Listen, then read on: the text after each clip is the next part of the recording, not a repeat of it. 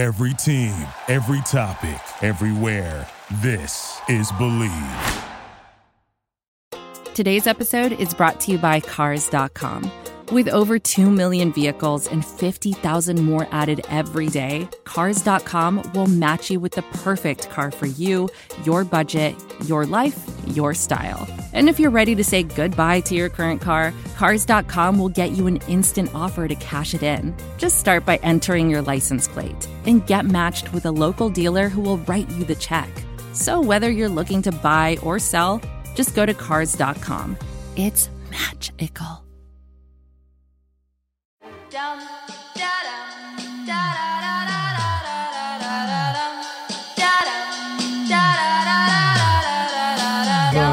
Boom, boom. This is gonna feel real good, alright? Most dope. Everybody, please put a thumb in the air. One,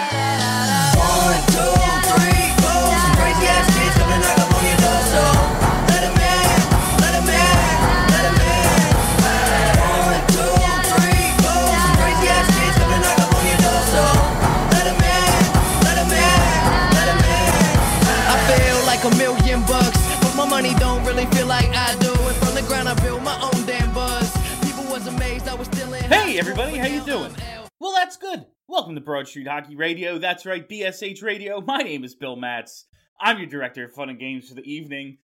Like we've always made fun of the opening, like people are like shitty, and there's just no way anyone's doing good at this point. like I'm great. uh, hopefully, How dare hopefully, hopefully you've made the uh, the the right choice for your uh, for your brain, for your mental stability to just not care about the rest of this season because God knows a bunch of the players have made that choice. Actually, I tweeted the other day. I think I like this team more than I've liked the team in like 18 months because they're just lovable losers now. They cannot win no matter what they do. They cannot win, and they're trying. They just stink.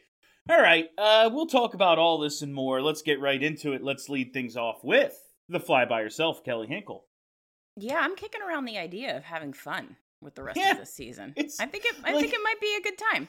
There's Like- no reason they they can't win. Right. They're gonna finish bottom five no matter what. And like, Yes. there's a little jumble there. It could be six, but I really think like after the trade deadline, they play 20 games after the trade deadline. That could be a 20 game losing streak. I Like, like. How can you watch Gerald and Patrick Brown just like, ah, look at these guys out there living their dream, working their asses off, scoring some fun goals, having a good time. Like, what's not to like? I just think there's Exactly. an element. There's an element of like when they inevitably blow another game, which seems to be happening every. Like you just kind of, you just kind of next laugh. game? Well, I said inevitably, but like you just kind of laugh tomorrow? because no, I, I, I guess I'm, I'm, I'm more Yeah. talking about like in retrospect. Like I'm saying, like when you watch it happen, because like you know it's coming. You know, like even if they're winning by two goals, you know that like they're probably gonna find a way to screw it up. And when they do, like what can like what can you do? You just kind of have to be like, yeah, yeah, like yeah, that is not shocking in the slightest. Like Yeah, of what are you gonna course, of course, last night they tie the game, and then of course they score, they give up a goal on the next shift. Like of course that was going to happen. And the thing is, It was it- perfect. everyone saw it coming 30 seconds before it happened. The minute that the Blues got into the offensive zone and started cycling, you're like, they're going to score here. They're going to score here. They're absolutely going to score here. And then, then of course they scored.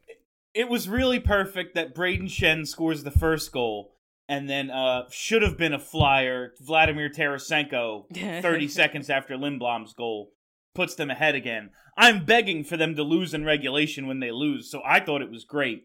But, like, my. It's. Do they do this every single game? Like, score a goal and give one up immediately? I need. I've I'm never seen ask- anything like this. There has to be an easy way to look that up, right? Is there an easy way to look that up, Charlie? No, there's not. You have to go. God damn it. You have to go. Yeah, you have to and, go like, through the box painstakingly scores, go through every box score. Yes, unless you're like really good at coding, and then you can just like basically scrape it, which I'm not. So I don't even know what that means. Maybe means. I'll ask Micah. I just would kind of like to know how often they give up Like, a goal, what's- like within one minute after scoring a goal. Yeah, like if we expanded it to like two and a half minutes, would it be every single game this season? I Like, I guess- it I- would be amazing. They're so bad. Uh, let's we we got a lot to talk about. Uh, from theathletic.com, Charlie O'Connor. So, Bill, you actually brought up kind of what I was going to do as mine, um, but I'll go into it deeper. Um, real, real, uh, you know, vibes of like what could have been when Vladimir Tarasenko scored that goal because he was very much available this offseason. And the Blues are probably real happy that they didn't trade him, that no one was willing to meet their costs because Blues are real good and Vladimir Tarasenko is back to being a point per game guy. And my understand look like I mean I don't think his the price tag on him was as low as it seemed, but it wasn't super high. I mean, he won it gone. And the thing was was that teams were terrified about the injury and the cap hit and all that stuff. And plus he had the no the the- you know, he had some no trade protection, but he apparently was willing to waive it to go to the Flyers. So you know, it, it was it was like, look, I've always been a Vladimir, Vladimir Tarasenko fan. I really enjoy his game, so I was rooting for them to get him because I just wanted to watch him play hockey up close for a season. Um, but also because I felt like it made sense. You know, you you know one of the your weaknesses is lack of high end talent, and you have the opportunity to get a high end talent guy. Obviously, it's a risk, but you have an opportunity to get a high end talent guy at a bargain rate price because of other concerns. Maybe that's a risk worth taking. They obviously decided it wasn't. Um, that said, you know, one thing that did, in a weird sort of way, make me feel a little bit better after a while. Like, first, I was like real frustrated when Tarasenko scored that goal because it's like they could have had this guy and they were just like, nah, nah, we're good. Let's trade for Rasmus Ristolainen instead. Uh, but um, because yeah, gotta have that size and physicality on the back end. That's the problem with this team, not the fact that they have no superstars beyond the guy who they're going to trade, or no stars beyond the guy they're going to trade in a month. Um, but the one thing that did make me feel a little bit better about this whole, um, you know, we're not bottoming out, but we need high end talent thing. Watching that Tarasenko goal is that like those guys are available more often than maybe we believe. Like yeah, it's not the NBA, but it still does happen. like it's not. I mean, th- there were two guys that were available, two clear stars that were available last offseason in Vladimir Tarasenko and Jack Eichel. Now, the Flyers made the decision not to pay to get either of them.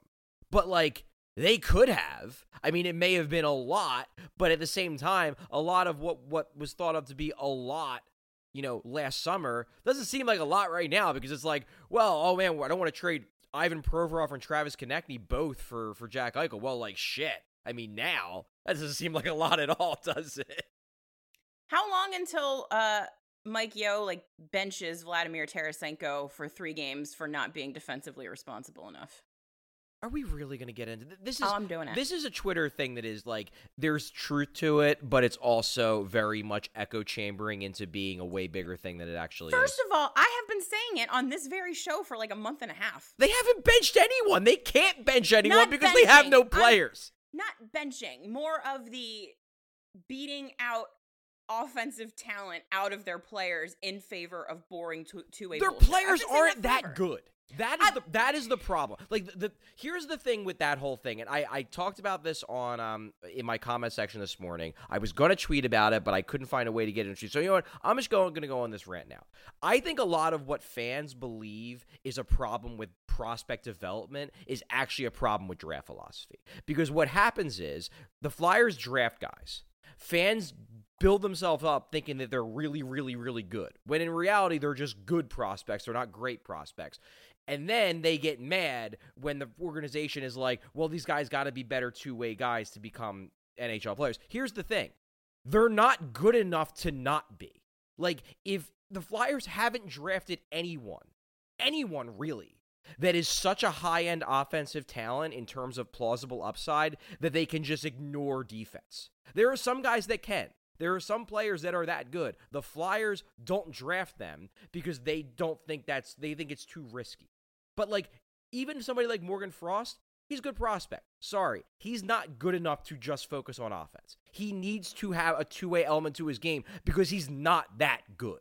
And, Okay. and part the problem I think is that fans convince themselves that the offensive guys, the guys who score a lot of points as juniors, are so talented they don't need to focus on defense. When in reality, they're not as talented as as the fans think they are. So then when the when the organization is like, you know, Morgan Frost maybe should like have to play a little defense because if not, he's going to have a Corsi for of like forty percent his entire career and just suck and he's not talented enough to score 100 points a season, fans get mad. Whereas in reality, he just isn't as good as they thought he was in the first place. End rant. I I'm agree. Suggesting that Morgan Frost is Jack Eichel. I'm just suggesting that if you do draft a player with an upside that's not as high as you may have hoped, wouldn't it be beneficial to foster the parts of his game that are good rather than having him completely abandon those in favor of another way? But how good Like- how good is he? Like if what if Morgan sure if, if Morgan Frost if let's say you told Morgan Frost defense doesn't matter, go score points, kid, that's it. And then he's a 50 point scorer doing that who gets obliterated from a puck possession and play driving standpoint because he doesn't give a shit about defense. Then he's a negative 5 goals above replacement player and he sucks. Is there nothing between I don't give a single shit about defense and focusing on my defensive game in favor of or to the detriment of my offense? I think that's what they're trying to do. Now they might be failing, but I think that's the attempt. I agree with the idea you ha- uh, with both of your ideas here. What I'm like, why do it in the order they're doing it in? Like Sean Couturier could not produce offensively a tiny little bit early in his career. So they said focus on defense, do this thing. You're the 3C and then they let the def- and then they let the offense come. Why isn't it okay Morgan Frost for you to reach your for you to reach your potential? You are going to need to produce points at the NHL level, whether it be 50, 75, 130, whatever the fuck his ceiling could be in terms of raw points production. Why don't you focus on producing points? Figure that part in the NHL out because it's really hard to do, as we see with all these players that we've drafted who can barely even play in this league. Focus on this one thing creating offense and then we will bring along the other aspects of your game. When it's in reverse, they do it all the time. Oh, yeah, well, he can play defense. We'll figure out the offense later. But, like, you can't win 0 0. You will never win that way. And this team especially can't because it'll go to a shootout, which they will lose. So, like. Well, part of the thing, part of the thing with that is that it is easier to score when you have the puck more. And if you're better at defense, you're going to have the puck more. Whereas if you aren't good at defense, you're going to spend most of your shifts chasing the puck around in the defensive zone, which is going to give you fewer opportunities to score anyway. also, like so this give isn't- him some line mates. I agree with that. I agree that. with that. Mhm. But I the- also, I look, I, I'm, I'm not saying that Morgan Frost is being developed well right now. I think the best move for the Flyers would be to, and, and I really like Scott Laughton, but stick Morgan Frost with two scoring wingers. Like let's let's stop this like Gerry Mayhew. I mean, and look, Gerry's been great. That's it's been a fun thing, but like give him Travis Konecny. You know, give him Cam, Cam Atkinson. Like, just give him guys who actually are established NHLers and see what he can do with them. That said, I definitely think there is an element to this of fans are mad that prospects haven't panned out. And they want to believe that it's not the prospects' fault, it's the development fault, when in reality, I think it's more the prospects' fault. Oh, So it's here- no, the- absolutely. They don't have the talent. Like, Okay, sure. yes, they have not drafted any high end talent, as Charlie said, because they don't want to take any risk because they're And, boring. and that's hockey. that to me is the big problem. Like That is go the big like problem. go I for bigger disagree. swings. I don't disagree with that at all. But Morgan Frost is not the first player they've tried to square peg into a round hole. Like it seems to be like what they do. Like so, they, who, so who who else are you referring to? Because the, the, two two guys who they did They that did to, and, and it actually worked were Couturier and Laughton. Like that that actually, I mean, you could argue that the Couturier maybe took longer, but like uh, it ultimately that development plan Both did of them work for both. Both Couturier of them took started too long. scoring when he had NHL wingers. Like Couturier started to be a better offensive player when he had players Yeah. playing with him that can score Yes, goals. but Like, I'm just like- saying, ultimately, he became a Selke winner. So, like, one could, and, you know, one could argue, I'm not saying I But- necessarily would argue, but, But one could argue can't- that he wouldn't have reached that ceiling had they not developed him the way Okay, they did. fine. But so that was him, his but that's thing- not- yeah, that's that his was game. that was That's his his thing when he came into the league. Yes, like, like, you, that was his strength, and you fostered his strength, and then the offense came along with it. Why can't we do it the other way, like Bill said? Foster the offense and let the defense come Yeah, like, along with Okay, it. so, so but, but then but then my question is, okay, so who are you talking about? Who who have they done who have they done wrong with that? Well, I mean, Frost is the easy example because he's in the NHL right now. I think that they did it to Ghost. I think that Ghost didn't succeed here because they didn't let him play his game. Well, Ghost was developed to be Ghost. I mean, and now now we're talking about an NHL. De- this isn't even NHL development. This is an NHL. no, this is like an thing. organizational philosophy. It's not just development. It's an organizational philosophy that we would rather have safe two-way players that don't generate a lot of offense and aren't exciting to watch than guys who take a lot of chances offensively and because they're taking a lot of risky chances sometimes fuck up defensively. We would rather have a little safe two-way guy that fits precisely into our Flyers hockey box rather than a guy like I don't know, Cole Caufield who's just go go go on offense. Who also and- was sent down this year by the Montreal Canadiens. And, And- and that when he- organization and- is a shithole. I'm Right, just and- saying. And now that his coach is letting him play his game, what has Yeah, happened to him? He scores every night now. because that's what he does well. So like why not I'm just saying like it doesn't seem like organizationally the Flyers for the past as long as I can remember. Like I also don't think this is a new problem. It's just something that's clicking in my head recently because everything is a tire fire. They don't want to take a player and say this is what this player is. This is what he's good at, this is what he's bad at. Let's take the good things and make them better. They say this is the box we have empty right now. How do we fit this player into this box? Oh, he doesn't really fit because he's not defensive or whatever. Like, this is the box. If he doesn't fit into the box, we have to force him into the box rather than focusing on what he's good at and letting him shine in the end. Like, it's just, it's too much.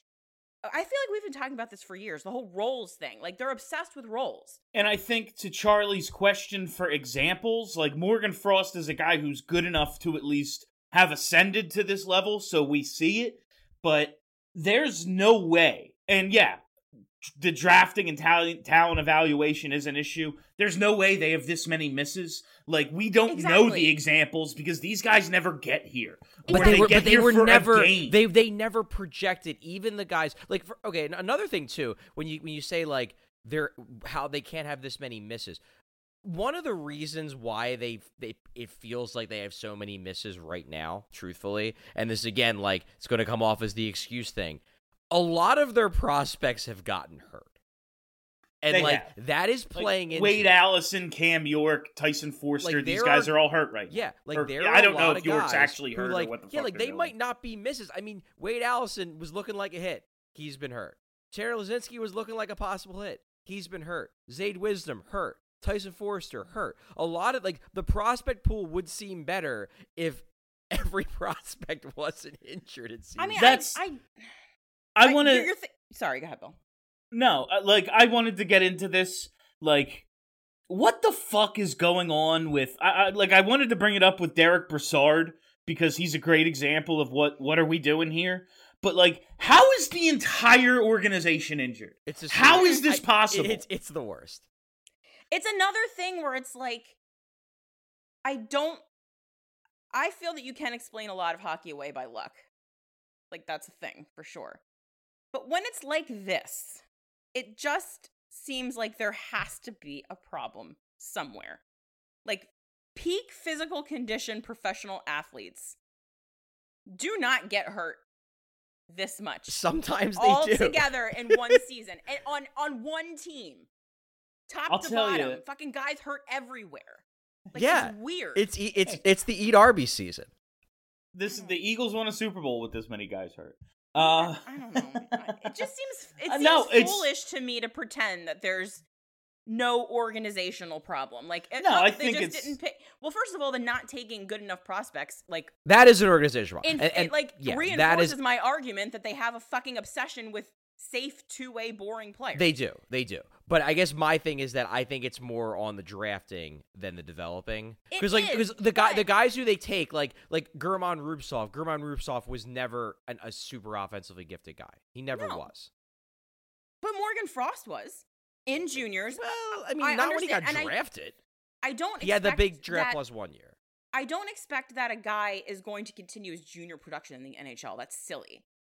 But like, if that's his game, if offensive production is what he does well, like, isn't your job as a development team to make him that in the NHL? At least try to make him that in, in the NHL. And I don't think that they ever have.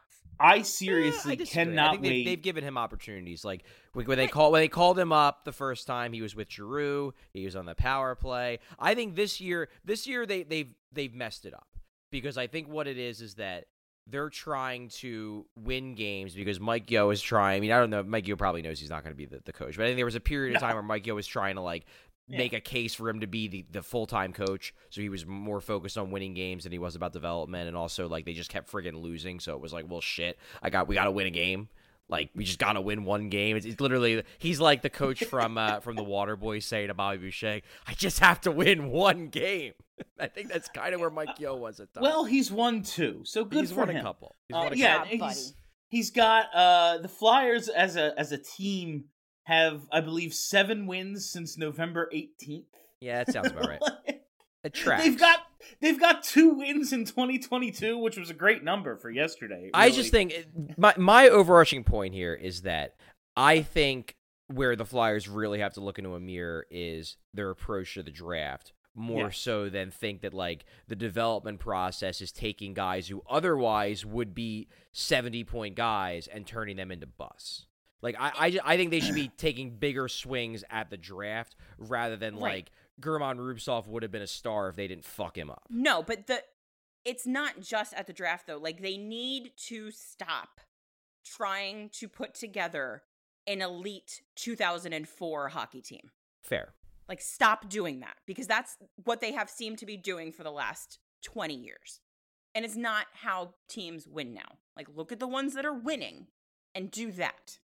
Stop pretending that you can Flyers hockey your way into success in 2022 because it, it's not happening. I'm really I'm really looking forward to uh Elliot Desnoyers needing time in the AHL to learn how to block shots. Exactly. That's- yes, exactly. Well, he's actually a guy who he Ah. he's already blocking shots. He was a defense guy first, and now the offense is popping. Yeah, the offense has come around, which yeah. we'll see how this goes when he gets here. That'll be a lot of fun.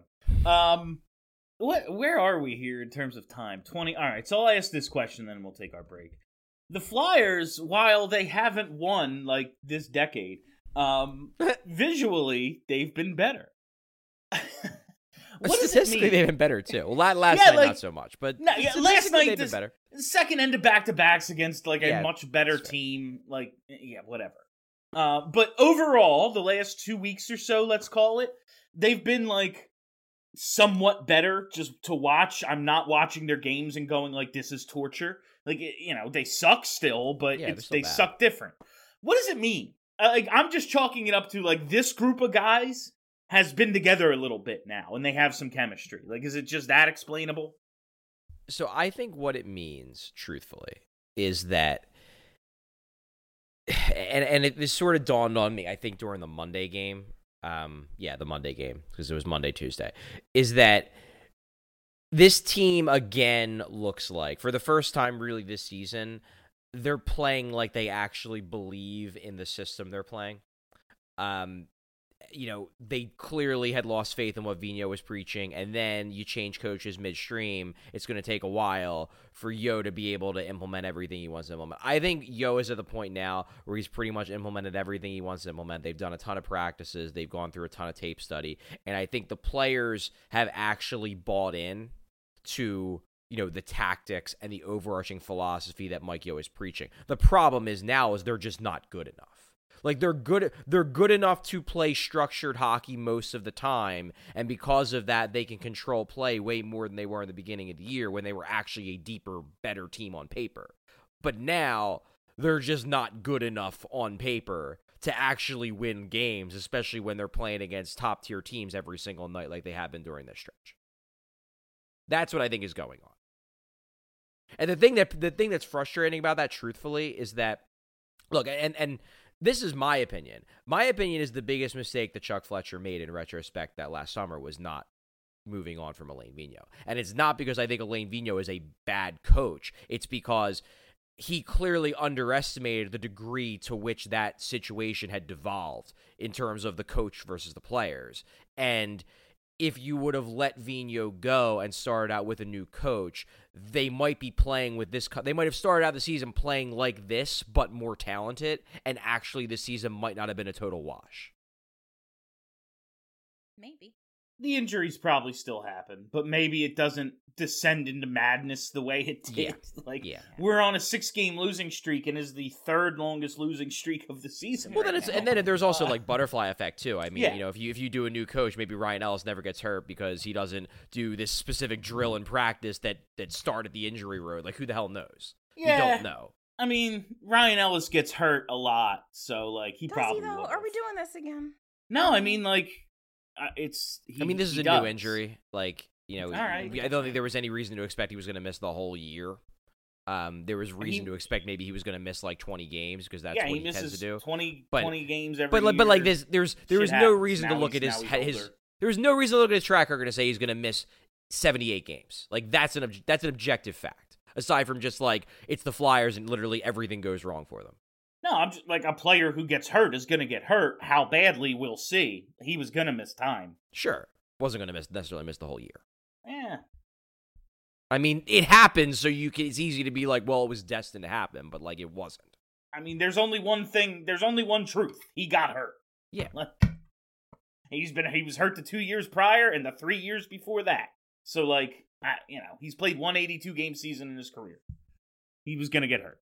Uh, we're gonna do. We're gonna pause for a break and then do some individual player assessments because I'm starting to come around on some guys and turn on some others. I want to get everyone's uh want to get everyone's opinion on some of these guys. So we'll be right back with that uh, after this quick break here. This is advertiser content brought to you by Frito Lay. Hello, I'm Chip Murphy, here to get you ready for the big tournament. Tonight we'll break down. We break down who will be cutting. Cut! What are you two doing? Sorry, Chip. Prez here got his feathers ruffled when I told him Ruffles has zero chance of winning the title. And I was letting Dip know that she is not taking into account Ruffles' iconic ridges. Guys, it's March. We have to start talking about the tournament. We are. It is the 2023 Frito Lay Snack It. We're talking about big time matchups between Cheetos, Smart Food, Lay's, Sun Chips, and more. Just head to the Frito Lay Snack Bracket and vote for your favorite chip, pretzel, or dip for a chance to win up to $1,000 or a year's worth of snacks. This sounds great. Keep up the good work. Just go to fritolaysnackit.sbnation.com. No purchase necessary. Sweepstakes ends 4-3-2023. Void where prohibited. Here's worth of snacks awarded in the form of 52 coupons, each good for one bag of chips. See official rules at fritolaysnackit.sbnation.com. All right, fam, we are back, and I, like I said, I want to do some individual player assessments because there are some guys who are starting to come around, and maybe you know the argument, oh, too little, too late, like tree falls in the woods. Who gives gives a shit what they're doing at this point in the season? And honestly, valid criticism. If some of these guys had played this way early in the season, we may not be here in a lost season. But the thing is, we're watching this team now, we're seeing them, and they're not going to have 20 new guys next year. Some players are going to stay. I would like for the ones who do stay to be successful. Let's see if anyone thinks they can carry some of this success over. I'm going to start it out with, uh, I don't know, probably the most. Is he the most, like, polarizing player, Travis Konecny? Um, I don't know. I think every single player at this point is polarizing. that's The fair. people that hate Travis Konecny are stupid. No, Well, I, I mean, the people that really hate Travis Konecny are stupid. The people who are frustrated with Travis Konecny, I don't think are stupid. I mean, I'm frustrated with the entire team equally. Yeah, but like But, like, has think- been he he pro, he provided you know a baseline of what people hoped he would become, and now has performed significantly under that for two consecutive Fair. seasons. So like, I get the frustration. I think it's like I don't hate Travis Konecny, but it might be better if they trade him. Like I don't know.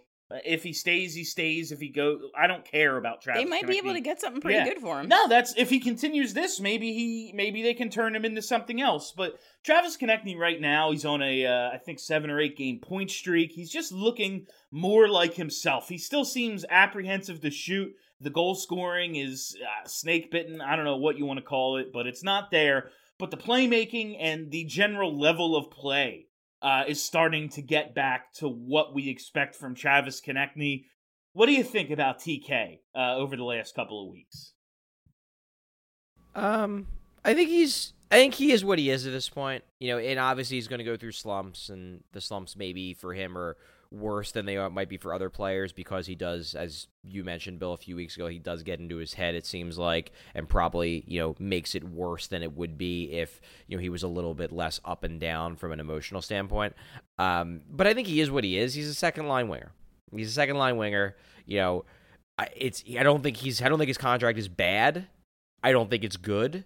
It's probably about what a second line winger has. You know, five mil a year. That's about second line winger money. He's a second line winger. Now, if you can get someone to give you a piece that you know either fits the lineup better or they think he's a first line winger just in a bad situation, then sure, you know, you, you, you consider moving. He's certainly not untouchable, but you know, if if everyone around the league values him as a second line winger and you value him as a second line winger, then maybe you're better served just keeping him because I mean he's in his prime.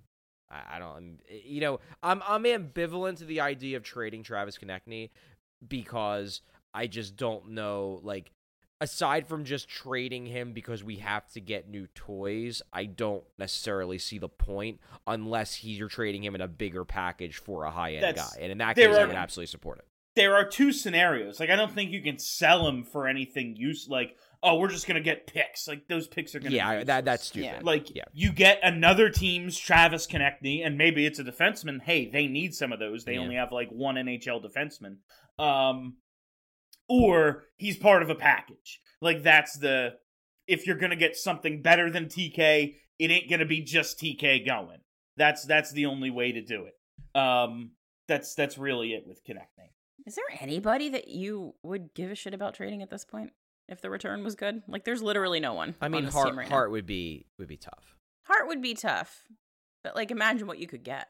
Yeah, we're, we got I don't know what you could get. We're fine, man. Well, based on based on Corey Pro, Corey Pronman did an article a couple weeks ago, and He hates goalies. Yeah, I know, but like the art, the article was about. Well, yeah, he particularly has always not been a huge Carter Hart guy, Yeah. but he was talking to like AGMs, I think. Um, you know, he's in scouts, and they were like, "Yeah, like Hart's still valuable, but he's not as valuable as he was two years ago around the league." So I don't think they could get Mm. like the kind of haul that fly like. The idea of like, well, we'll trade Carter Hart if we can get an absolute haul. I don't know if that haul is still out there. I think he's Fair now viewed as a good young goalie, but he's not viewed after like he was after the 2020 playoff bubble, where it was like, holy shit, this guy might be the next Carey Price. I don't think he's viewed like that around the league anymore. Yeah, like, and you know, age effect. No one's saying he can't turn into what we thought he was. It just kind of like at his age right now, he's a, an average to slightly above average goalie. He's good, Yeah. but he's not stealing you anything. If he was, the Flyers would have more than no wins ever. Like you know, and, and, like I'm not putting this on Carter Hart. The team is fucking horrible, but like you know, elite goalies steal games. He's not that yet. Yeah, that's that's completely Um, fair. Yeah, in terms of guys, yeah, Hart I wouldn't want to lose, but you know, who gives a shit? Uh eat Arby's season, like Charlie said. Uh like I just really want to hold on to Lindblom and like you're ours and you're gonna be right. Everything's gonna work out. Like I, I, personally, that's what I want with Lindblom. Um, I, Farabee, cool, yeah. Maybe you can get something for him, but I'd like to see him stay. But no one's untouchable. Yeah. No one, no one, absolutely no one is untouchable. There's no one that I think about that I would be like, oh man. And that leads me to the uh, the next two guys I want to talk about in tandem. Um, the only NHL defenseman in the lineup at this point, I guess. Well, Risto's back, so he belongs in the NHL. He's not particularly good, but Sanheim and Provorov. Um, I am at the point. Ooh. I am at the point where one of them needs to go, and it is not the guy I wanted to get rid of a couple of months ago. Ivan Provorov has been like so bad. Like I don't even know what to think about it anymore. Here's my question with Ivan Provorov. Maybe I'm being a little dramatic, but we are now in, you dramatic? No. we are now in year six of Ivan Provorov. How many of these years have been objectively good? One. Two. One. I was I would say two. Two. And you could make the case for the, the rookie year because like he was dragging along Andrew MacDonald. The, the rookie year by circumstance and considering the spot he's in, all that, Yes. I'll I'll count that as like half. And then year two, very your two good. Was, your two was Year great. Two was very and good. And then- then the- 2019, yeah, good. the Niskanen year. The Niskanen year was Oh, good. Yeah. That's it, right? Two. So at yeah. least at least fifty percent. He's now twenty five. Uh, yeah, he turned twenty five January seventeenth. He's now twenty five, and fifty percent of his seasons have been bad to god fucking awful, which is where we are now. He is playing twenty five minutes a night, and they're horrible minutes. It's it's literally Ristolainen in Buffalo at this point. Like we're using I don't think him it's as that a number bad. one defenseman, and he's real bad. It's the last not- couple of games have been Okay, like, well, yeah, the last couple weeks have been bad. The the numbers for Provorov are nowhere near as bad as the Ristolainen numbers in Buffalo. Like, not even close. And that's not saying was being Provorov's numbers are hyperbolic. amazing, but like, their Ris- Risto's numbers were ghastly. Provorov's numbers are meh. Like, do they have to move on from Provorov? No, they don't have to. That now, they don't now, have to, but they have to reevaluate what they think he is. So here's my thing with Provorov. I think he's a good defenseman. I don't. I wouldn't be like crushed if if they decide he's just like yeah he's part of the the core you know or whatever like he's not going anywhere. He's a piece on defense that's going to be here for a long time. It's fine. My thing with Provorov is that I get the sense from people around the league I talk to that other teams think he's better than he actually is. And that's why he's fascinating to me as a potential trade option because if other teams think he's like a number one that the Flyers have just put into bad situations the last couple years because they haven't gotten him a partner, if that's what if that's what his the generally accepted and obviously there's not going to be full consensus, people have different opinions, but if that's the generally accepted consensus around the league of what Ivan Provorov is, then you could get a haul for him that is probably it probably outweighs how good he actually is in reality. And those are the kind of guys that you have to seriously consider trading. You know, because look, like Fletcher made a lot of mistakes this offseason, but one guy who I do think that he did a good job with this on was Phil Myers.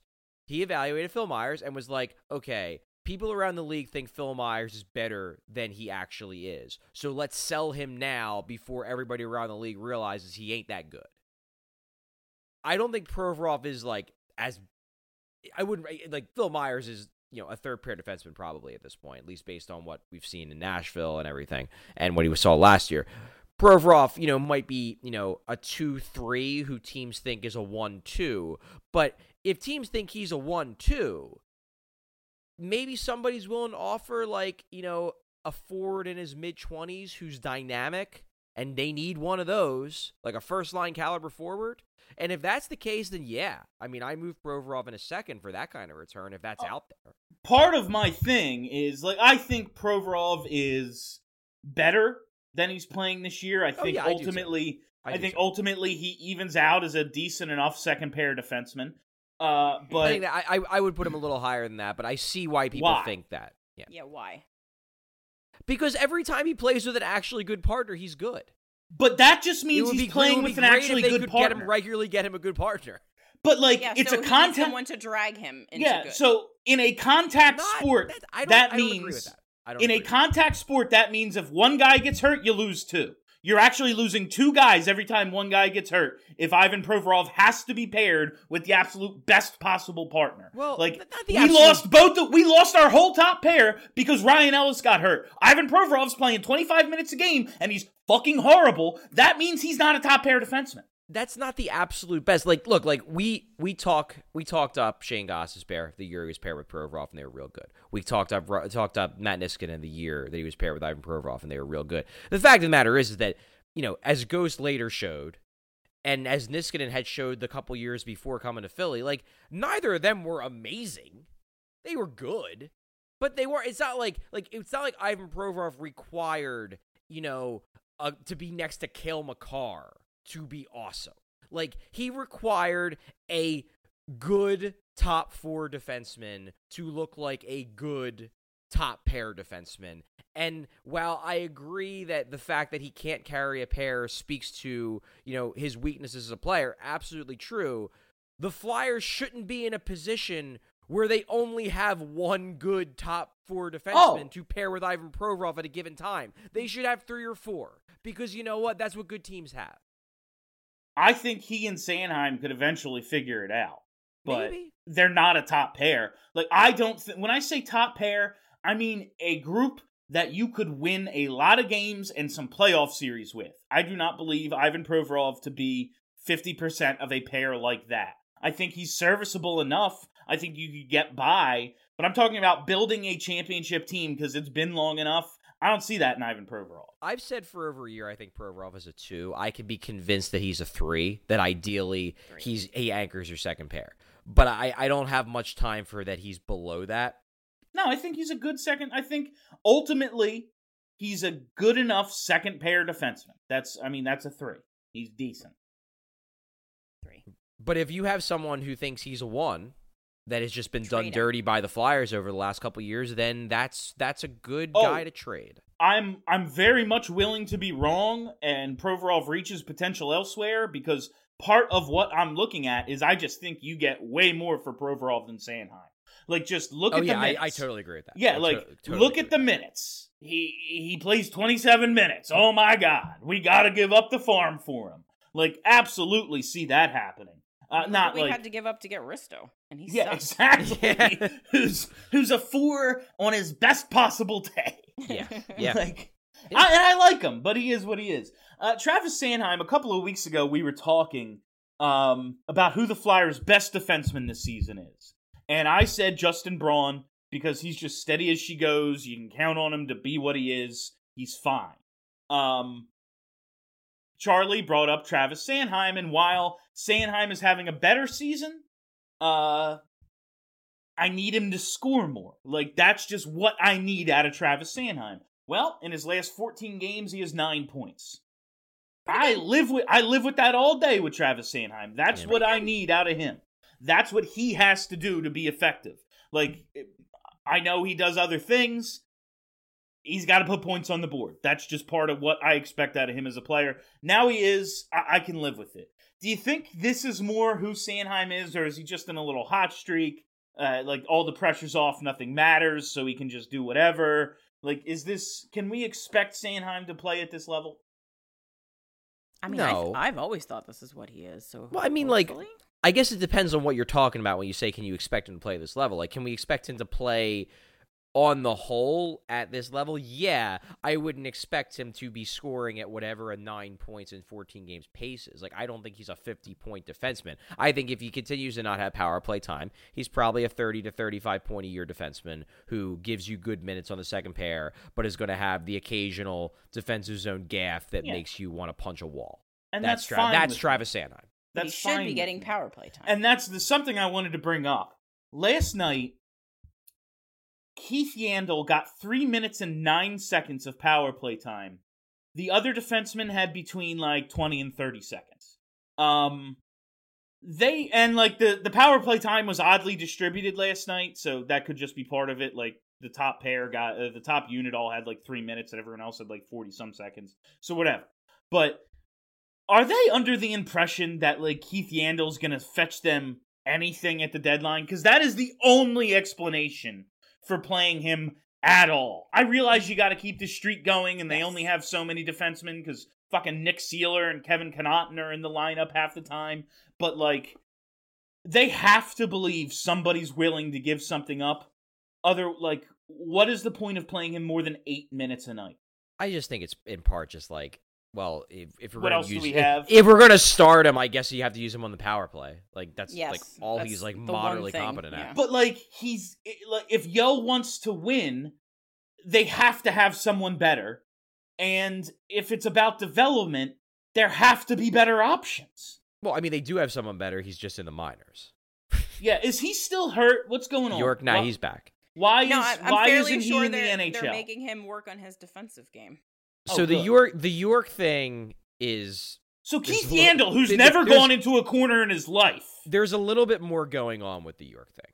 Um, so number one, I do believe th- this is actually so. This is a little preview of the piece that uh, that I'll have coming out tomorrow. I did an, I did well. I In the did an interview with with Brent Flahr. I spent um, most of yesterday transcribing it, and part one, which was on the forwards, was released today. Part two is on the defensemen and goalies.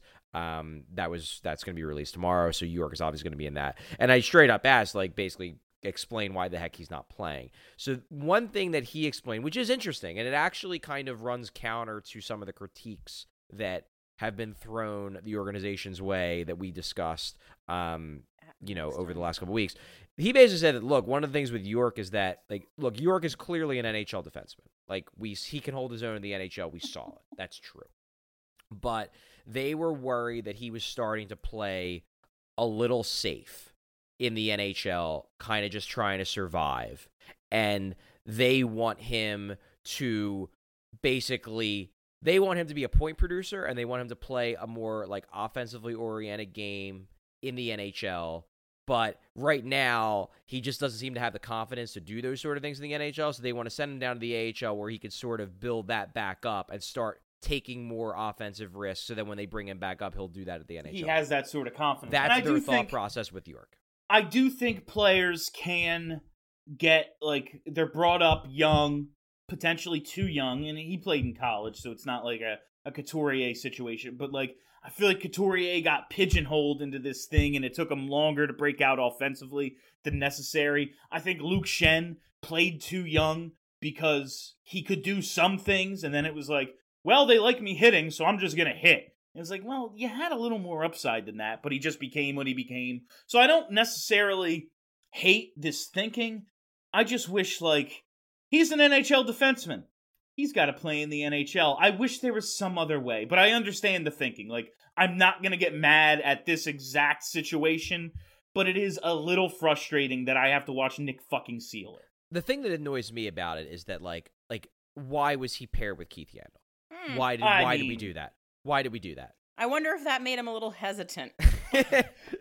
Yeah, like we're talking. Oh, well, he's I have playing to cover safe. Well, everything. yeah, he's playing a little safe. No shit, he's got the fucking fire alarm next to him. Like, Exactly. oh my that, god, that to me is the big thing, the big issue I had with the the Cam York in the NHL thing was like, okay, you don't love the way he's playing, you don't love his usage, like you can change his usage. He doesn't have to be on the third pair playing his offside with Keith friggin' Yandle. You can put him with Travis Sanheim. You are the coaching staff. It's your organization. You can do that. Can There's, we not, there's, like, not a, there's not a law saying that Rasmus Ristolainen always has to be with Travis Sanheim. yeah, like You put him can with say, Ivan Provorov? "Hey, let's give Cam York the good minutes rather than the bad minutes. Like, uh, like put just put him. Who cares? Just play him 25 minutes with Ivan Provorov. What's See the what difference? What's gonna happen? They're gonna lose. Who gives a shit? Losing is good now. Oh my! Like they are at this point, and we're gonna get to some more of these player things. Um, I think they can piece together, even if they lose Giroux. And like I expect them at this point to get Johnny Gaudreau, but uh, regardless, I think they can piece together a decent enough offense. Like this blue line, I, I- what what is it going to be next year? They don't have three guys that I can count on. Yeah, it's you know, especially if you trade one of Provorov for Sanheim. then Yeah. yeah, then you're in a really interesting spot. Which I think th- this is part of the reason why I do believe that like in the Giroux trade, they're kind of looking at like two of the guys who've been rumored in the Giroux trade, if it ends up going through with Colorado, if that's where he ends up, are Justin Barron and Drew Helleson, and they are both right-handed shooting defensemen who are more on the like complementary to a puck mover, Cam York, Travis Sanheim type. Like they don't have a lot of those guys. Like Justin Braun's 35, he's probably going to get traded at the deadline. Yeah, I, I, hope really for hope him it- he is. I really hope they don't re-sign Rasmus Ristolainen. They Like, can't. They can't. But no, I mean they they can and they Oh, they might, but. I really hope they don't. They I think. I think that if he if they don't, it's begin it's going to be because he leaves. Yes. like it's not Yeah. because I- it's not going to I be because the with Flyers don't want him to, I just which like, is like infuriating. if this team if this team was what we thought it was going to be at the beginning of the year, and Rasmus Ristolainen had shown us this, I'd be like, all right, fine. It- Yeah. It's going to be a dumb contract, but he's not going to get as much as he, you know, as the previous contract. I it's don't going to be. He- t- I think he's going to. There, there have been no some pretty wild numbers being thrown around here there's versus Liner. if that's the case, then they're fucked forever. Oh like yeah. this team No, is no, never it- going to be any good. If they if they re-sign Ristolainen at the deadline, that is going to be like like for the entirety of Flyers Twitter, that is going to be the moment. Like that's the Andrew MacDonald. Andrew moment. MacDonald, yes. That's the I Andrew, like that, that is the moment of like, all right, you know what? This organization is just it, it- they're dead to me because they would they'll, they they're going to have to sign to an Andrew MacDonald contract to Yep. keep him. Probably with some inflation because the cap's gone up since. Yep. How can that be? Because he made he made as much as he did before, and NHL GMs think that he's guy. good They the because he's They- big. How can they possibly watch him and go, yes, that's where I want to spend that money? On a Hits. team dying, dying for top end talent. They fucking said it. They said it on television in front of everyone. We don't have enough really good players. They're going to give a guy who hopes to be a second pair defenseman $5 million. Yep. I mean, uh, They can't. they fucking can't. I think they're going to try real hard, and we just have to hope, like really, really hope that Rasmus Ristolainen just wants to go to a winning team somewhere. I have a hunch, and this is just a hunch. This is not this is not backed up by anything I've heard. They trade him and resign him. no, no, no. Like we've talked a lot about the concept of collaboration, you know, about how like, you know, the Flyers brain trust, you've got obviously you got Fletcher and Flahr, but you also have like the old guys. You know, you Oh, got God. like, you know, Paul Holmgren, you got Bob Clarke. Like they're they're in the mix. You got Dean Lombardi. My hunch is that those guys are the guys that Yep. really like Ristolainen. And it's almost as Well- though relying on a bunch of fucking old guys that played in the 70s is a bad strategy for building a hockey team. And not only did they play in the 70s, they've also uh, run teams since, and none of those Not well. teams won a fucking thing. So Nothing. I, I, I, I- we have we must move on. Uh, Let's move on. I, I'm gonna blow a I'm fucking going gasket. to become the Joker. Okay, I'm well, gonna you blow know a what? Okay, gasket I- I talking will- about re-signing a player I like. Bill, here, here's here's again, and this is a point I made on multiple shows. If you are rooting for the accidental tank, signing Rasmus Ristolainen into a above five million dollar cap hit for multiple years, that will very much help the Flyers That's be bad long. and But get here- lots of but high that's end the- talent in the Too That's the tank. that's the thing is they'll be mediocre again. We will be in the exact Hextall situation. I don't We will know if be- they would just be mediocre. Because they'll go out and get Johnny Gaudreau too and do dumb shit. If they've make them- allotted if, if they've allotted six million of their cap to Rasmus Ristolainen, I don't know if they had the money to get Johnny Gaudreau. Because they're gonna say goodbye to some good players like fucking And Claude then they'll Giroux. be real bad. Yeah, they'll have Goudreau will Bill. be Giroux in this Bill. situation. obviously it's not as complex it's not as, as simple as this but like I, ma- I made this point in buffalo with ristolainen i will make it here like there's a reason why all of rasmus ristolainen's teams stink and it's like it's partially because he's on them Mm-hmm. Yeah, I mean, like they're also run by fucking buffoons. who think he's good Yep. Yeah, it's like that's the here. problem. there's a correlation They here. think him and other players like him are good, but they'll just see big points totals and go get someone good, and that'll keep them like we will be in the cap hell of the Ron Hextall era with a mediocre team if this is what goes on. They will not bottom out if they do. no this. they built this team and it's bottomed out so Yeah, and all the good players are hurt. Like they'd be exactly mediocre with Hayes and Couturier and Ellis. we'll see Speaking of guys they should re-sign, Gerry Mayhew, baby. it's gerald season I love It's- him. it's I'm the obsessed winner with. Gerald. absolutely gerald season. He is by far the most fun player to watch on this team right now. And it's, I mean, that tells you exactly where this season is. But goddamn, I- I've been dying. Like we're, ju- I'm just dying for someone to take advantage of this shit year, and I like the opportunity provided to some of these players who wouldn't be here otherwise. And I wish it was like Morgan Frost taking the bull by the horns, but it ain't. It's fucking Gerry Mayhew, and because of that, I want him back. I love him. I wouldn't. I wouldn't hate Gerald on the fourth line next season. Gerry, great. Zach, and you know Laczynski fourth line. Let's do it, baby. Nate Thompson. Oh, Who, by the way, Oh, I yeah. totally forgot Nate Thompson was a thing until like two days ago. I was like, oh, Oh, did he hit someone up on- hockey team. Is he talking shit on Twitter again? He's talking shit on Alex.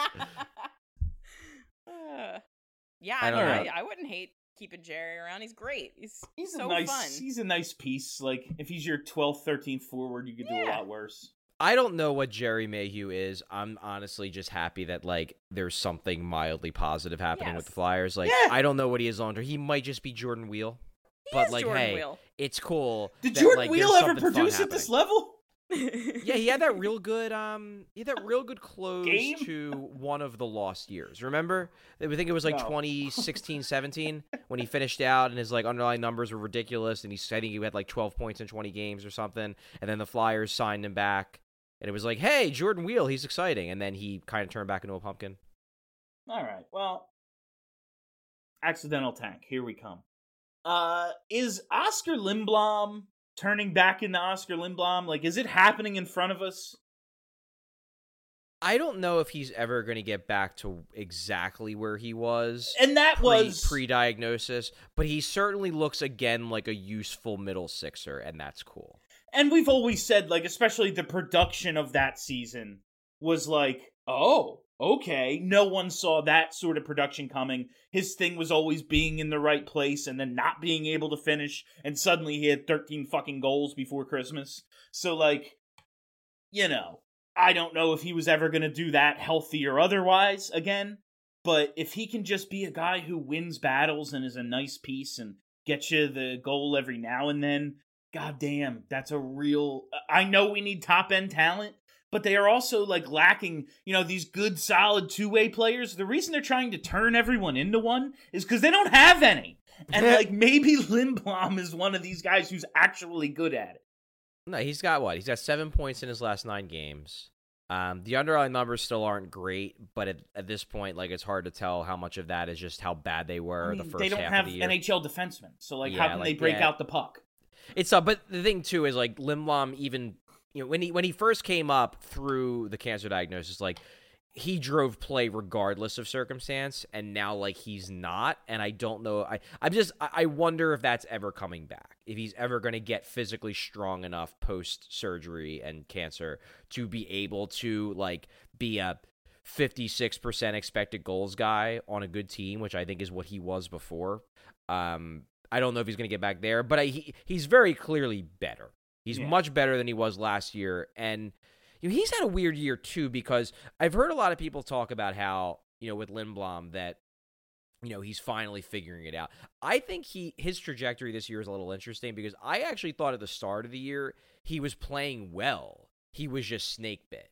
And then he completely lost his He went through a and- stretch in the middle. and then actually started playing awful.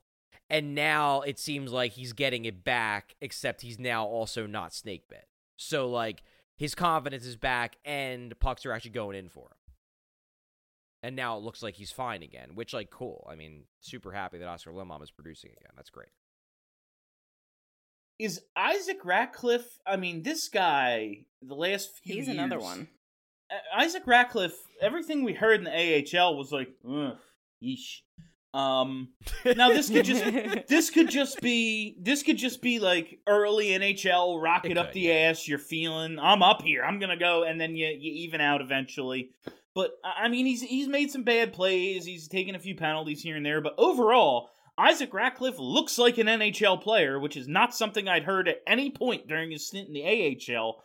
Um, can we like are you penciling him in to compete for a fourth line role next year? Like what is everyone seeing out of out of isaac ratcliffe? Because man i'll tell you what i really loved. Um he actually pulled off a wraparound the other night. Now it was an assist and not a goal but on a team that tries wraparounds nonstop and they haven't worked since the keith primeau overtime goal in 2004 like i I was elated to see one actually go in. He's been fun. He's another one of the fun guys. I assume he'll be competing for a bottom six spot. I don't know where he'll end up, but I just can't get I can't get excited about the bottom six anymore. No, no, I can't. But what it to me but he's more fun. He's been fun. more more so, it's like speaking to me about our development and how yes, the talent evaluation is the number one issue. But when a guy looks like he can't play in the AHL and then comes up and can play, like I don't know, what are we doing down there? Like that's my biggest takeaway from Ratcliffe. Whether oh, he you're letting, sticks or you're whether he sticks Perrier or not. That's what Yeah, you're like- down there. whether he sticks or not, whatever, but I'm seeing way more than I ever heard about him. Yeah. I, I don't I really think with Ratcliffe, the big thing for him, and this is the big thing, is that he just needs to use his size. And mm-hmm. for the longest time he wasn't. And since coming up here he kind of is. And you're seeing that, hey, like a Ratcliffe who realizes that he's six foot six and two twenty five, like can be a pretty useful NHL player. It's just the ma- the problem in the AHL for the longest time was that he was playing like he was five foot ten Doing a JVR. and and now he's not. And JVR is is a much more talented player than Isaac Mhm. Ratcliffe, so that's why he can get away with it. Maybe not this year, but for most of his career, he's able to get away with being, you know, a five foot 10, 180 pound guy in a six foot three, 100, 225 pound body. Um, Ratcliffe can't. He's not No. that good. Um, and now, so far, he's been using his size and he's been pretty productive. Now, what is he? I don't know. I mean, they used him on the first line last night. I don't think he was that great, but they they tried it. They, They gave it a shot, which like and Kelly, this goes back to the whole like they never try things. They did try that. They tried that. Now it didn't work, so we're all going to be for, going to forget about it in a week. But they did try that. But like I and I like that they did. To be honest, if you try fun. something and it doesn't work one game, like have the courage of your convictions to try it a second game. Like if you thought it was a good idea, uh, stick fair. with it. Like nothing works in one game. It's very rare. Like uh, yeah, Sean Couturier and Claude Giroux together, that fucking worked. But we're talking about like the two best draft picks this organization has made in 20 years. So, uh, yeah. of course it worked. So Ratcliffe is interesting to me because I like I'm I'm I certainly am not giving up on him as a prospect, obviously, because he's playing in the NHL and he's been pretty solid. So that's number one. But like, you do wonder if he is. There's a there's a tinge of Scott Laughton to Isaac Ratcliffe hmm. in the sense of you draft a guy with skill because you think, okay, if he hits, he can be a top six forward. The offense doesn't really come around the way you want it to, so now you're like, all right, well, you can't score that much, so why don't you try to play like a bottom sixer? And if he can do that, then for long enough, maybe eventually the offense could come back around. Like if he's if he can carve himself a nice career for the next year or two as like a fourth liner with some skill who's big and physical, maybe you give him a couple more years in that role and suddenly it's like, oh, he remembers that hey, I scored 50 goals in juniors. So like maybe that comes back. And in terms of like trying stuff, uh, if he's just a fourth line, like that's who he is, a little bit more skill than your average fourth liner. I don't know. He's like seven feet tall. Playing him in front of the fucking goalie on the power play and like try to they've been doing that. foster, try to They've foster. Yeah, exactly. I just mean like when the games matter because they're playing Yeah, yeah, yeah. exhibition games now. Like, eh, like foster some of that. So like, yes, your five on five role is you're the big guy on the fourth line. When we have a power play, eh, fucking use your body to block out the sun. Like, And Uh, one we of the good things too about about big guys like Ratcliffe, I mean, this is one of those underrated things. We saw it with Phil Myers. If you're big and tall and you like can be a mildly competent NHL player, You have value. You're, you're always gonna have a lot of value around Yeah. you. yep. That's one Rasmus of those Ristolainen went for a first round pick and more. And It wasn't player. just the first. There was You don't other even have to be good. You just Yeah. have to be not so bad that you're constantly benched, and GMs are gonna want you so bad. Mm-hmm. What a league! What a league! I, like, I've never seen a league where people don't believe their eyes. Like, everyone talks about the eye test, and then people still don't believe what they're seeing. Like, as much as, like, now, yeah, but he's, no, he isn't. Look at him. he's good. How come he doesn't play good? like, all right. Uh, we talked enough about Frost, I think. Yeah, we went through yeah. that. James Van Riemsdyk, is he still on the team? Oh, I don't He's know. been so bad this year. God. So Like, bad. And then I say real this as a. JVR He's defender. horrible. He has Like, been Yeah. awful this No, season. I have I have nothing against JVR. I want him to score goals because like I'm tired of watching the team score one goal a game. But he fucking stinks. Real bad. And it came out of happening there. freaking nowhere because he was real good the first half of last season. And then he tail he tailed off in the second half, but you're like, you know what? Whatever. Team was team got real bad the second half. You know, he's a streaky player anyway. Maybe that's all it was. And then this year, like, he's fallen off a cliff. And I get the sense that, like, I mean, let me put it this way. There's a real good chance he ain't a flyer next year and I don't think they're ruling out the possibility of buying him out. It would Buyout probably would be a good idea. Buyout would be very interesting. Um I gotta believe, even if you have to retain salary, there's someone who thinks he's still worth it.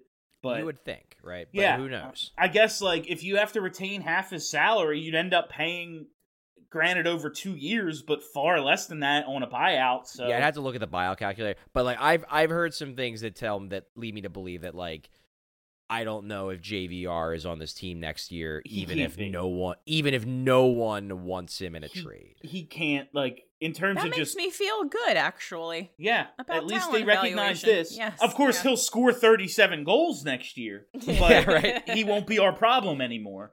Uh, and this, like talking about JVR, he's been absolutely terrible. We talked at the beginning, like they're like they're trying, and they just can't close out games. Like they just cannot win. They just can't do what it takes at the end of a game to put it away. Man, it really isn't on the role players. Uh, I'm looking at JVR. Four goals in his last 21 games. That goes back to December 30th. He's got no goals in his last six. Two of those four came in one game, January 8th against the Sharks. And then you look at Cam Atkinson. Two goals in his last 15. They were both on January 29th against the Kings. Like, if they were to win a game, not that I'm like dying for them to win, but like some of these players are playing their asses off and they're like within a goal or have a lead in the third period. It would be nice if two of the three best forwards on the team showed up at all. Yeah, Yeah. it's the the top of the lineup is the problem right now. Yeah. With Cam, it's weird with Cam Atkinson. He might just be on a, in a slump, Yeah. But I have a hunch that he might be a little banged up Oh, boy. because he's gotten a couple maintenance Why days. wouldn't he be? Um, and like he, so he was real, real hot going Yeah. into the All Star break. I mean, he was leading the team in points going into the All Star break. It was not Claude Giroux, it was Cam Atkinson. We talked about it on the show. And since he's come back from the All Star break, he's not been effective much At at, all. And Like you I- barely I, notice almost, him. I almost wonder if like he got banged up in one of those Detroit games, and now he's just kind of playing through it because like I mean else- everyone's hurt, yeah, so you kind of have to play. Yeah, like you kind of got to play. Um, but he just it- it's tough for me to know if he's hurt or if he's just slumping because he's a goal scorer and all goal scorers are streaky. But like, Sure. yeah, since since the All Star break, Cam Atkinson has not been very noticeable whatsoever.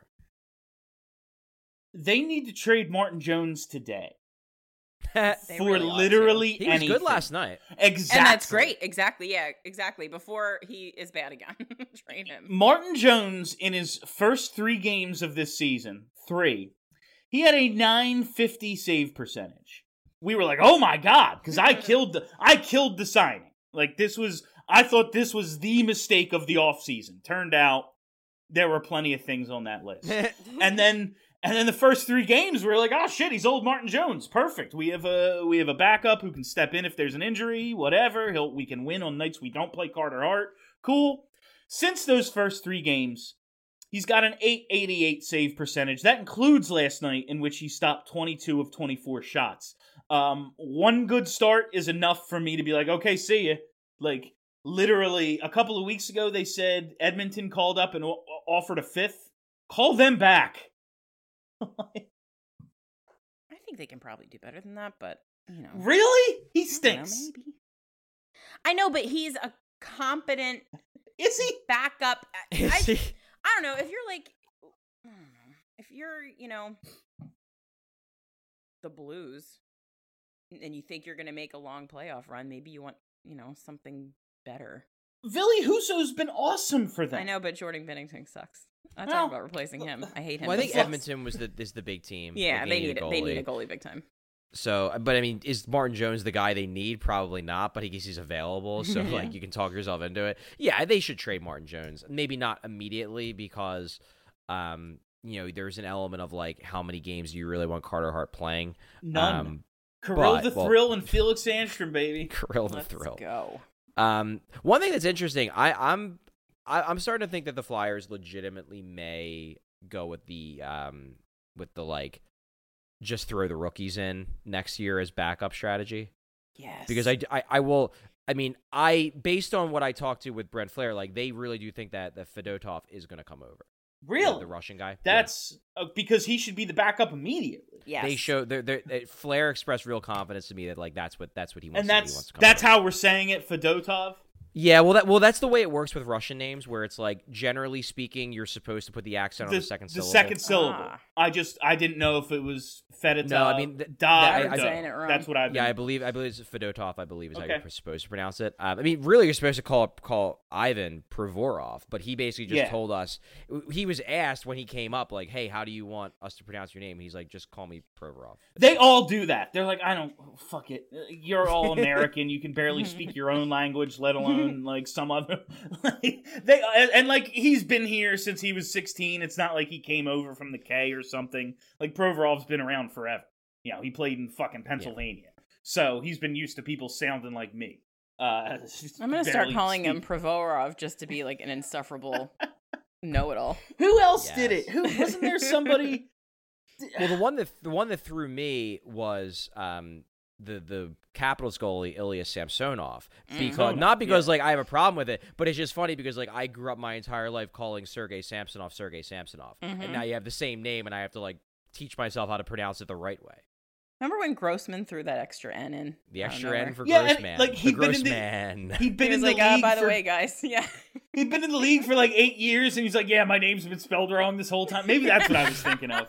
The, Oh, the Nick. name on his jersey was Yep. spelled wrong his whole career. yep. Um, uh, do we have anything else? Um, I don't know. Is there anybody else we we had to complain about? Martin Jones we complained about, but we also want him traded. Yeah, Um, immediately traded. JVR we complained about. Frost we complained about.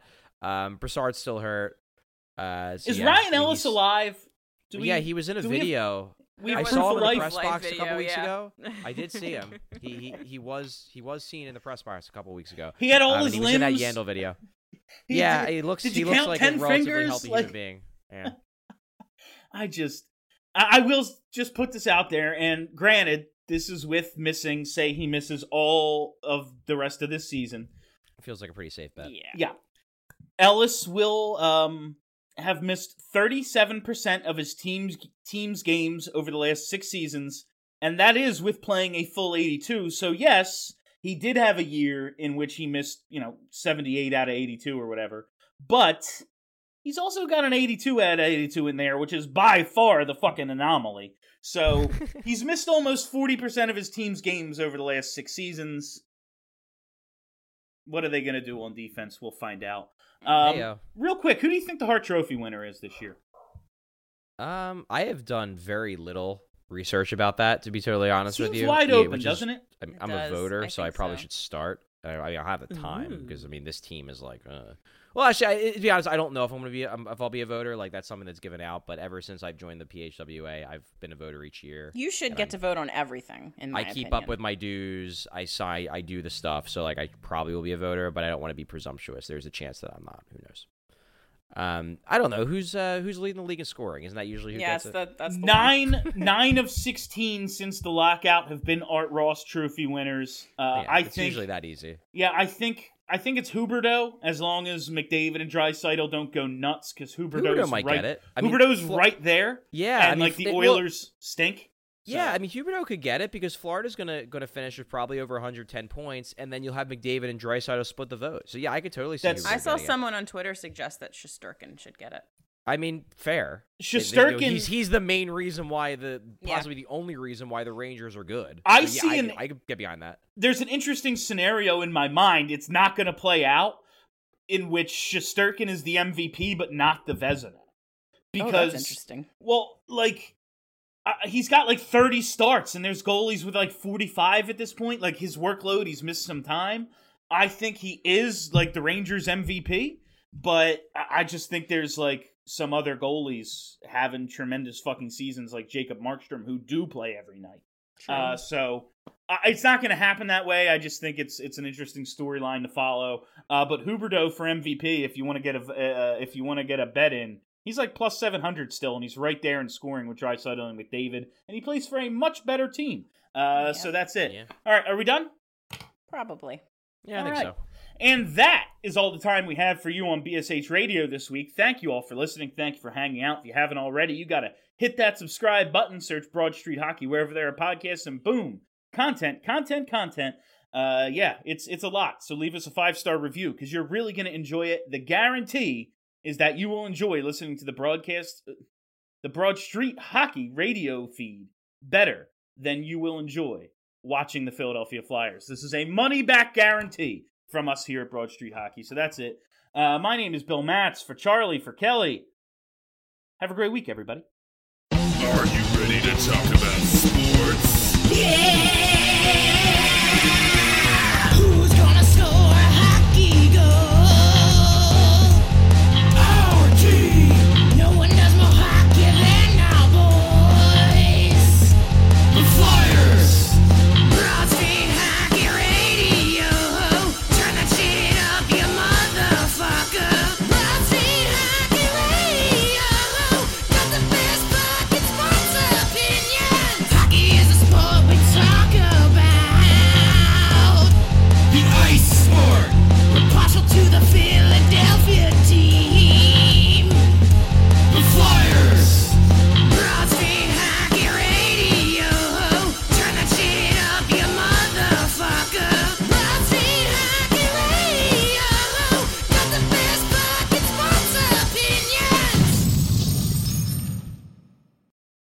What is up, Astros fans? This is Jeff Balke and my partner, former Astro Geoff Blum from the Believe in Astros podcast to tell you baseball is back and we've got your world champion Houston Astros covered. Every week, we go inside the clubhouse, break down the games, discuss the players, and give you everything you need to know about the Houston Astros baseball organization with special guests and a few surprises all summer and into the postseason. So tune in to the Believe in Astros podcast that's B L E A V on Apple, Spotify, YouTube, and everywhere you get your podcasts. Go Astros.